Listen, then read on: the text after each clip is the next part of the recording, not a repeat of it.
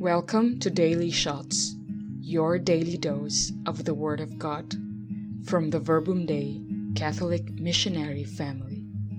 If you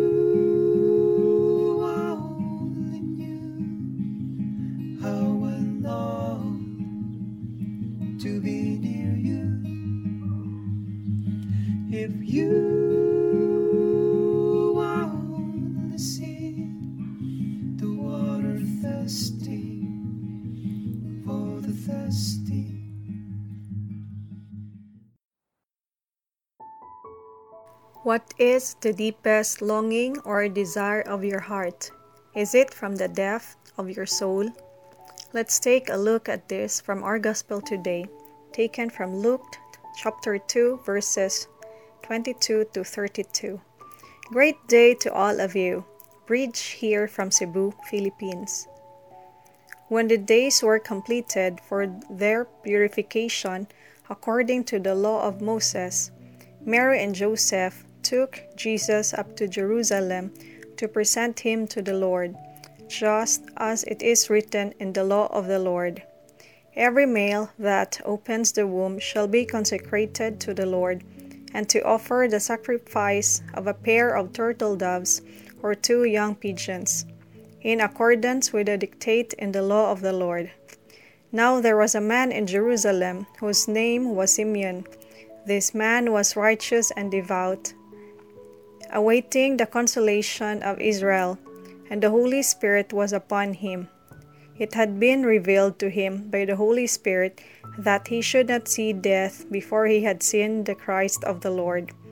He came in the Spirit into the temple, and when the parents brought in the child Jesus to perform the custom of the law in regard to him, he took him into his arms and blessed God, saying, Now, Master, you may let your servant go in peace, according to your word. For my eyes have seen your salvation, which you prepared in the sight of all peoples, a light for revelation to the Gentiles, and glory for your people Israel. Today is the feast of the presentation of the Lord. According to the Mosaic law, the firstborn male child belonged to God and had to be brought to the temple and presented to the Lord. This feast is also called the Feast of the Candelaria or the Candle Mass, since Jesus is the light of the world and our high priest. What really is the significance of this feast in our personal lives, aside from the historical and theological importance of it in our church? In the beginning of this reflection, I mentioned about deepest longing of our heart and soul. Let me point that out in the person of Simeon. If we continue reading the longer version of this gospel, prophetess Anna was also mentioned. This was how Simeon claimed or acknowledged his deepest desire. Now, Master, you may let your servant go in peace, for my eyes have seen your salvation. Prophetess Anna in this way. And coming forward at that very time, she gave thanks to, to God and spoke about the child to all who were awaiting the redemption of Jerusalem. I believe we couldn't fully live without longings, desires, or simply dreams in our lives, aside from our basic needs, especially if the dream we truly hope for is deeply rooted to our soul, because it gives meaning and purpose to our existence. When I was just in high school, I simply dreamt of working in an air conditioned office and sitting on a comfy chair with a presentable uniform. Fast forward, this never happened because God cannot just allow superficial dreams. What happened then during my career? Well, God just let me experience walking in muddy and untidy places, being around people living in slum, or even with families residing in a cemetery. Well, common reality in the Philippines. I smelled so bad, sweating, and dirty after every outreach with them, but all worth it if it means a difference in their lives. Why that should happen to me?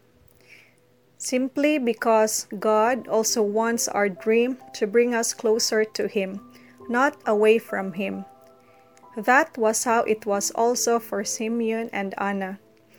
They could have been just contented of the good things or the good life they may be enjoying or being good people, but they knew exactly what they want for their lives to see Jesus with their own eyes. They waited for so long for the right time and the right day that Jesus would be presented in the temple. Typical human desires or dreams would be successful in all areas in life financial, physical, relational, intellectual, and spiritual. The world presented to us to be champions in those areas, and so that's what people aim in life. Not bad at all. They are all good and valid dreams because that would mean balance in life too. But the greatest question we can ask ourselves is God just an area of our life? God surely wants us to prosper in life, yet His greatest desire is to be close to us and us to be close to Him. This mutual closeness, this bond, this relationship, that even in our dreams in life, He wants to be integrated there. At your age or in your state of life right now, do you find God's will in your deepest desire? Do you have what we call soul dream like that of Simeon and Anna? Or is there something or someone that stops you from building soul dreams with God? Let me end with this prayer. Holy Spirit, guide us as we examine our heart, mind, and soul to connect our holy desires and dreams in life with God. Empower us to collaborate with you.